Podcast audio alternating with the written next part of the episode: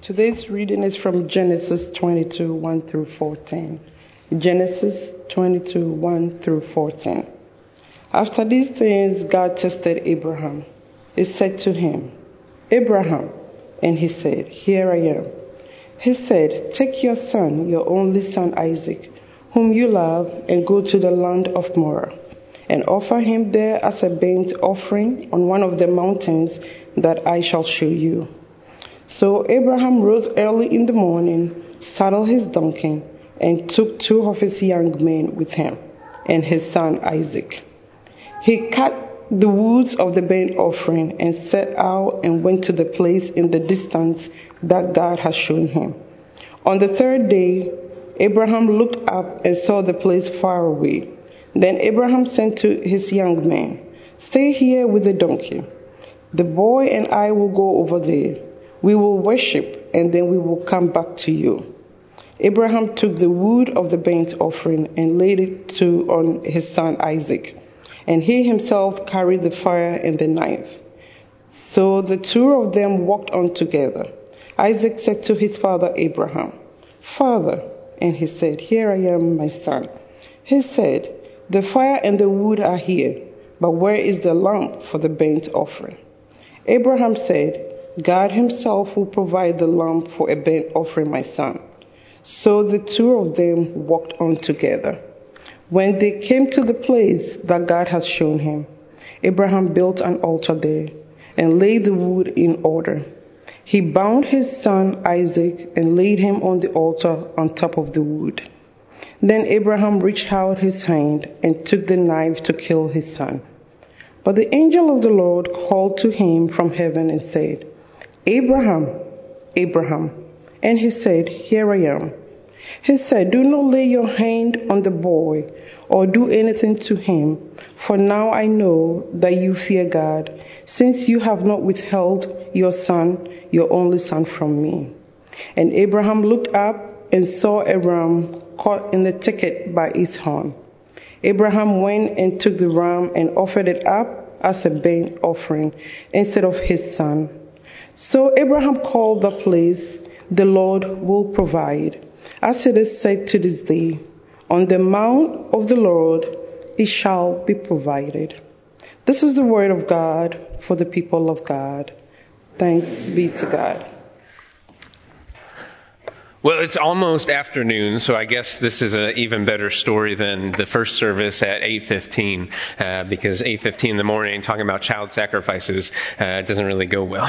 but uh, nonetheless, last week we began a new sermon series entitled "Imperfect," and Pastor Emily kicked it off, and she talked about Jacob and Esau. Its premise is about the pictures that we post on social media, right? We always want to try to claim that everything is perfect, from uh, dishes that are done to clean, immaculate kitchens to, to amazing food that we post on Facebook. Uh, even on Zoom, if we have Zoom meetings, we blur out our background because we don't want people to see the junk that we have in our basement. I know I do that, so I'm just going to be honest with you. And even, uh, in our family photo albums, we try to include the most perfect picture, all in order to convey the story that we want to convey that life is perfect, isn't it? No. Life is often imperfect and life is often a mess. And it's okay. Because God is in the mess and God is in the perfections with us. Amen? Amen? We would often rather share that end result rather than sharing the journey it took to get there. Because the journeys are often messy often valleys, often low points, often imperfect. Today we hear of Abraham and his son Isaac, and they're on top of a mountaintop. And Abraham, as you know, is a pillar of faith, not a pillar of salt like his cousin's wife, uh, but a pillar in the faith, even an imperfect pillar. And yet God still uses him. God still uses him for the advancement of the kingdom and even his situations. Will you pray with me? Gracious and loving God, we give you thanks for this day. We give you thanks that you have come into our presence, and we pray that Holy Spirit engulf our hearts. like a burnt offering, a burnt sacrifice, so that we may continue to burn brightly for you in every situation. God, may we hear your voice this morning, calling us, beckoning us, nudging us, poking and prodding us to continue to follow you in all the ways that you call us. So, God, may the words of my mouth and the meditations of all of our hearts together be pleasing and acceptable in your sight. God, you are our rock and our Redeemer. And all of God's people said, Amen. A couple weeks ago, I was video calling uh, with my grandmother, but uh, I want to tell you how it got started. My phone started going off, and it said my grandmother's name on it, and it said Facebook video call. Listen, my grandma has no idea how to call people on Facebook, or so I thought. So I ignored it, right? And then I called her up on the actual telephone and I said, Grandma, are you trying to call me? And she said, Yeah, why did you ignore my phone call, my video phone call on Facebook? I just learned how to do it. Sorry. And she said, well, let's try again. And so I did. Uh, I answered the, the phone call, the video phone call on Facebook this time. And uh, wouldn't you know it, her camera was not facing her. Instead, it was facing her sink full of dirty dishes. Grandma, I'm sorry. She's probably watching right now. She's probably like, oh, Jeffrey's going to tell us. Oh, it's about me, right? Um, she's showing this uh, video around her, and the video is focused on her kitchen sink that's full of dirty dishes and mixing bowls that are full of uh, junk. And uh, it's just everywhere. Her kitchen is a mess, and I'm seeing it all. And when I tell her, I'm looking at your kitchen sink, I want to see you, and she says, oh, shoot. And she presses the button, and the camera turns around, and where is she at? She's still in her kitchen, but now the camera is focused on her and she's holding this pan of freshly made chocolate chip cookies. Grandmas know how to make you miss home, right? Freshly baked chocolate chip cookies. And she said, Jeffrey, I am sending you some of these cookies. I'm still waiting. just, just saying. It's been a couple of weeks. But what I didn't tell her and what I didn't share with her was that I saw behind her this pan that was burnt to a crisp, these burnt cookies. And I didn't want to tell her, but I saw it. So I wanted to ask her, hey, what happened? And so I did. I finally did. After a couple of minutes of talking, I finally asked her, What's up with those burnt cookies? And she said, Don't worry about those, Jeffrey. I'm not sending those to you. I'm sending the good ones to you. I, I think I burnt them a little bit because I must have lost track of time or I, I forgot about an ingredient that I needed to include. But nonetheless, she said, I'm sending you the perfect ones. I'm sending you the good chocolate chip cookies. Again, still waiting for them. They haven't come yet. As I waited for my grandmother's cookies to arrive, and again, still waiting, I thought about this sermon too. Abraham has been waiting for God to provide on these promises that he had made uh, when Abraham was 75 years old, and he's been waiting and waiting and waiting. And I haven't aged uh, yet a couple of weeks, but still, I've been waiting. I also thought about how I ignored that first phone call from my grandma, but that's a different sermon, right?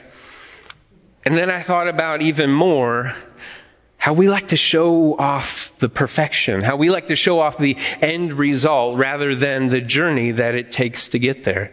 Because the journey is often messy, often imperfect, often filled with valleys and low points in our lives. Sometimes life can be messy, like a kitchen sink full of dirty dishes. But friends, it's not the messes and the imperfections that define our lives. It's God. God defines our lives and God takes those messes and those imperfections and redeems them and makes them whole and makes them something beautiful and perfects them all by God's grace. Amen? Amen. Pastor Emily lifted up last week that story of Jacob and Esau, and today we jump back a generation, a generation of Abraham and Isaac, which is Jacob and Esau's grandfather and father. Imperfections and messes seem to be a constant in their family tree. But yet God still uses them. Abraham and Isaac, Jacob and Esau, you and me are imperfections and all. As Gail read this morning in our scripture passage, it ends by saying Abraham was naming the land in which he was at, Mount Moriah, and he was naming it the Lord provided. It was the mountaintop where he had encountered God, a mountaintop where Abraham had found out that God was providing a ram in the thicket that he could sacrifice instead of sacrificing his son Isaac.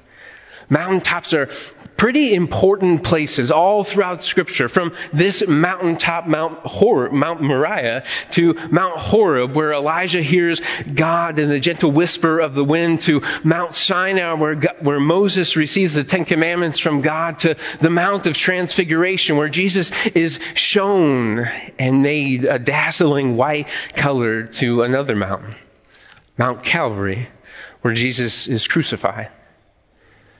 Mountains are pretty important. Mountains are where we meet God, where Scripture says we come into the presence of the Almighty. If we're honest, we would rather focus on those mountaintop experiences where God meets us and where God cares for us and where God protects us, rather than the low points and the journey it takes to get there. Because in those low points and in those valleys, our faith is tried and tested. And we would often not talk about, we would like to often not talk about that. The story of Abraham is no different. He is tried, he is tested from Genesis 12 to Genesis 22 where we are today. Abraham meets God many and multiple times. God says to Abraham, I will bless you and I will protect you and I will provide for you. I will make you a great nation, bring forth from you a great nation. I will bless those who bless you and I will curse those who curse you. God says this to Abraham. And so Abraham is 75 at this time and he goes home and he gets his wife Sarah and they set out on this journey. From Genesis 12 to Genesis 22, there were some challenging years for Abraham and Sarah. Right after his call, there was a famine that went through the land. And in order to flee from this famine, he went to Egypt. Abraham and Sarah went to Egypt. And if you go to another country when there is famine in your land, because they think that you're trying to steal their food, you will be killed. And so Abraham knows this, even though he goes to Egypt with his wife Sarah. He says, Hey, babe, listen, uh, say that you're my sister. Uh, hey, babe, what? Say that you're my sister. Use your beauty. Say that you are my sister. So he would not be persecuted, so that he would not be killed. And so Sarah does. Sarah passes herself off as his sister, and Abraham essentially sells her. It's a different culture than it is today.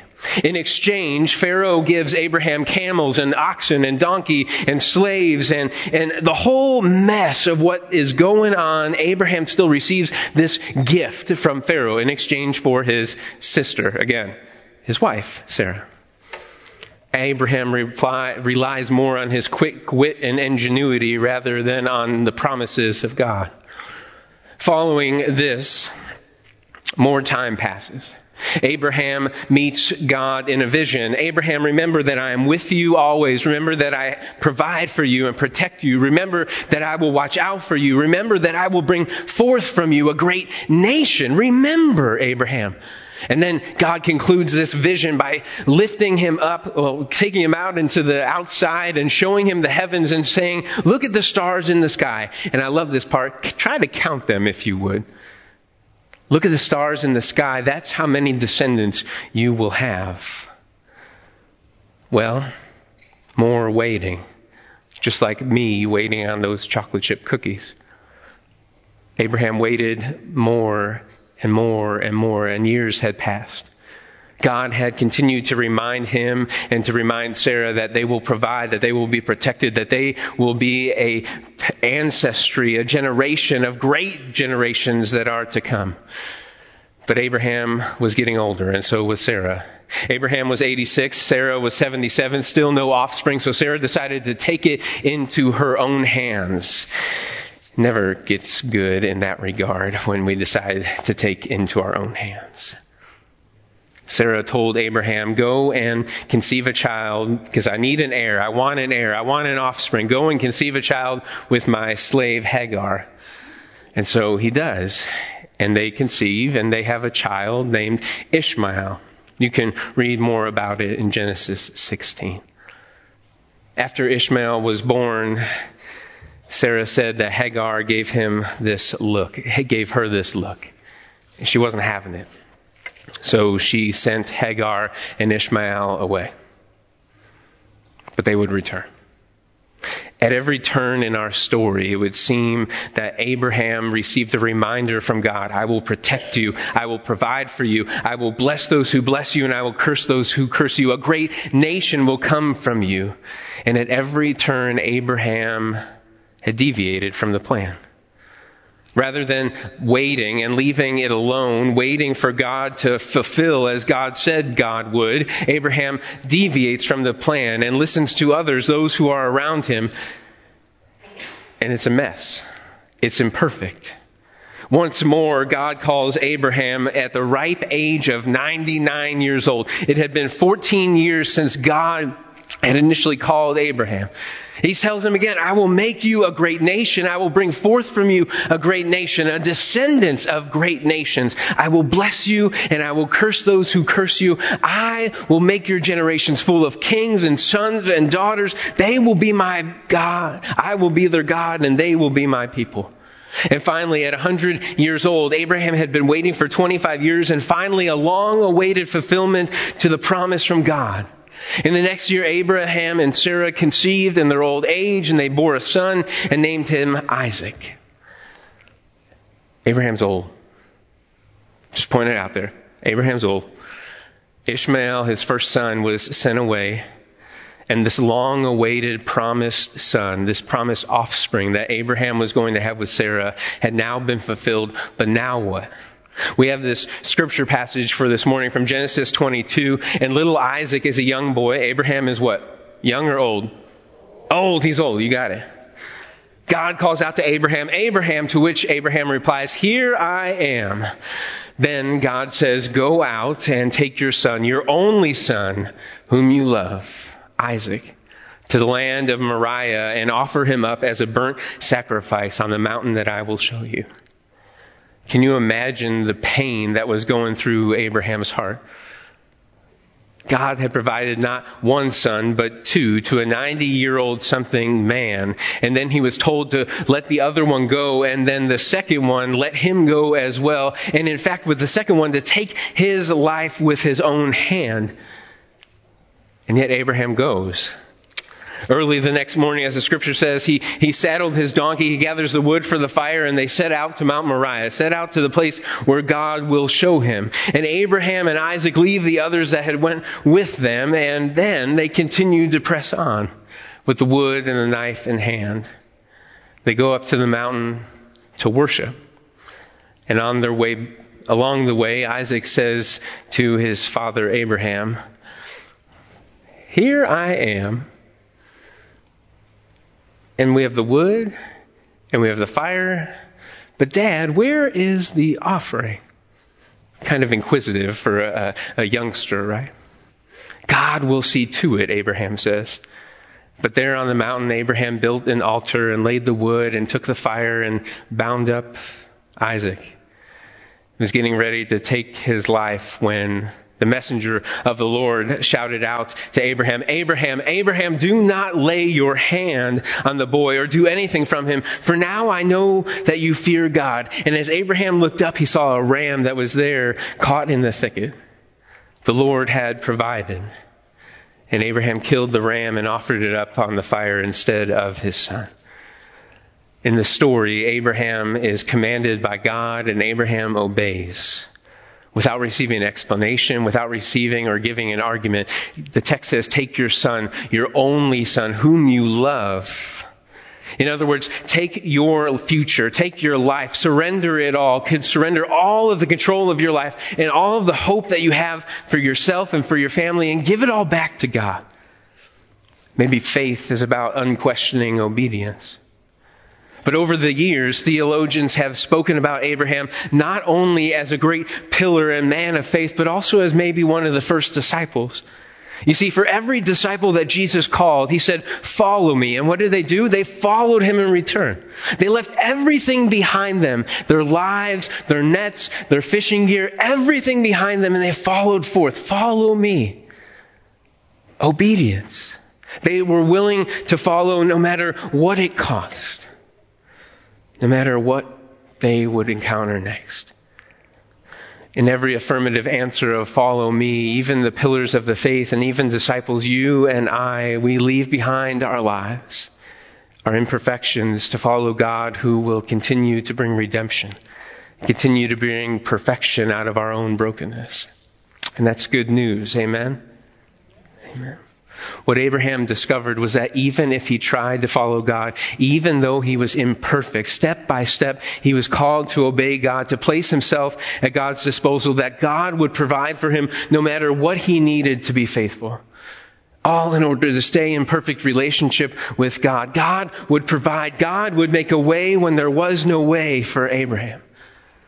God is calling us too to the thicket not to just stay there and to stay complacent, but to go through the thicket, through the valleys, through the low mo- through the low moments, through the darkness, through it all, and that God will provide what we need to get through it all. Amen. My friends, the same faith that we need in the valleys and at the low points of life is the same faith that we need at the mountaintops. Faith isn't about size or quantity, bigger, better, stronger. Faith is about listening and handing over complete control to God no matter what. Faith is about being patient, patiently waiting for God to come into our midst, even when it feels like the days have drug on time and time again, and we might feel that God has forgotten about us. We want things done in a certain manner, in a certain way, and yet, when God doesn't do it in our way, we get frustrated, right? Do you want things done in a certain way or at a certain time? And yet, when God doesn't show up in the way that we think, in the way that we perceive, we get upset. And we, maybe like Abraham, start to do it on our own. But yet, it'll still be imperfect. It'll still be messy. It'll still be flawed. We want an instantaneous result. But faith isn't about that. Faith isn't about holding on, it's about holding on to God even through the messiest, even through the darkest, even through the most imperfect moments of life. When I was talking to my grandmother a couple weeks ago, and again, still waiting on those chocolate chip cookies, she reminded me of a story about my great grandfather. It was in the late 1800s, and uh, they lived on a farm in the northern part of Ohio. And for every winter, he would go out with his dad or with his uncle or with some other family member, and they would tie a rope from the back of their house to the barn. And they would go forth, back and forth, back and forth. And they did this because it was very much going to have a, it was, it was likely that there was going to be a blizzard, whiteout conditions every year, you know, by Lake Erie. Why not? So every year they would tie the rope from the house to the barn, back and forth, back and forth, because they needed to go to the barn to milk the milk, milk the chickens, right? Milk the cows and feed the chickens. And so they would go back and forth, back and forth. And sometimes when they would go back and forth, if they deviated from the plan, they would get lost.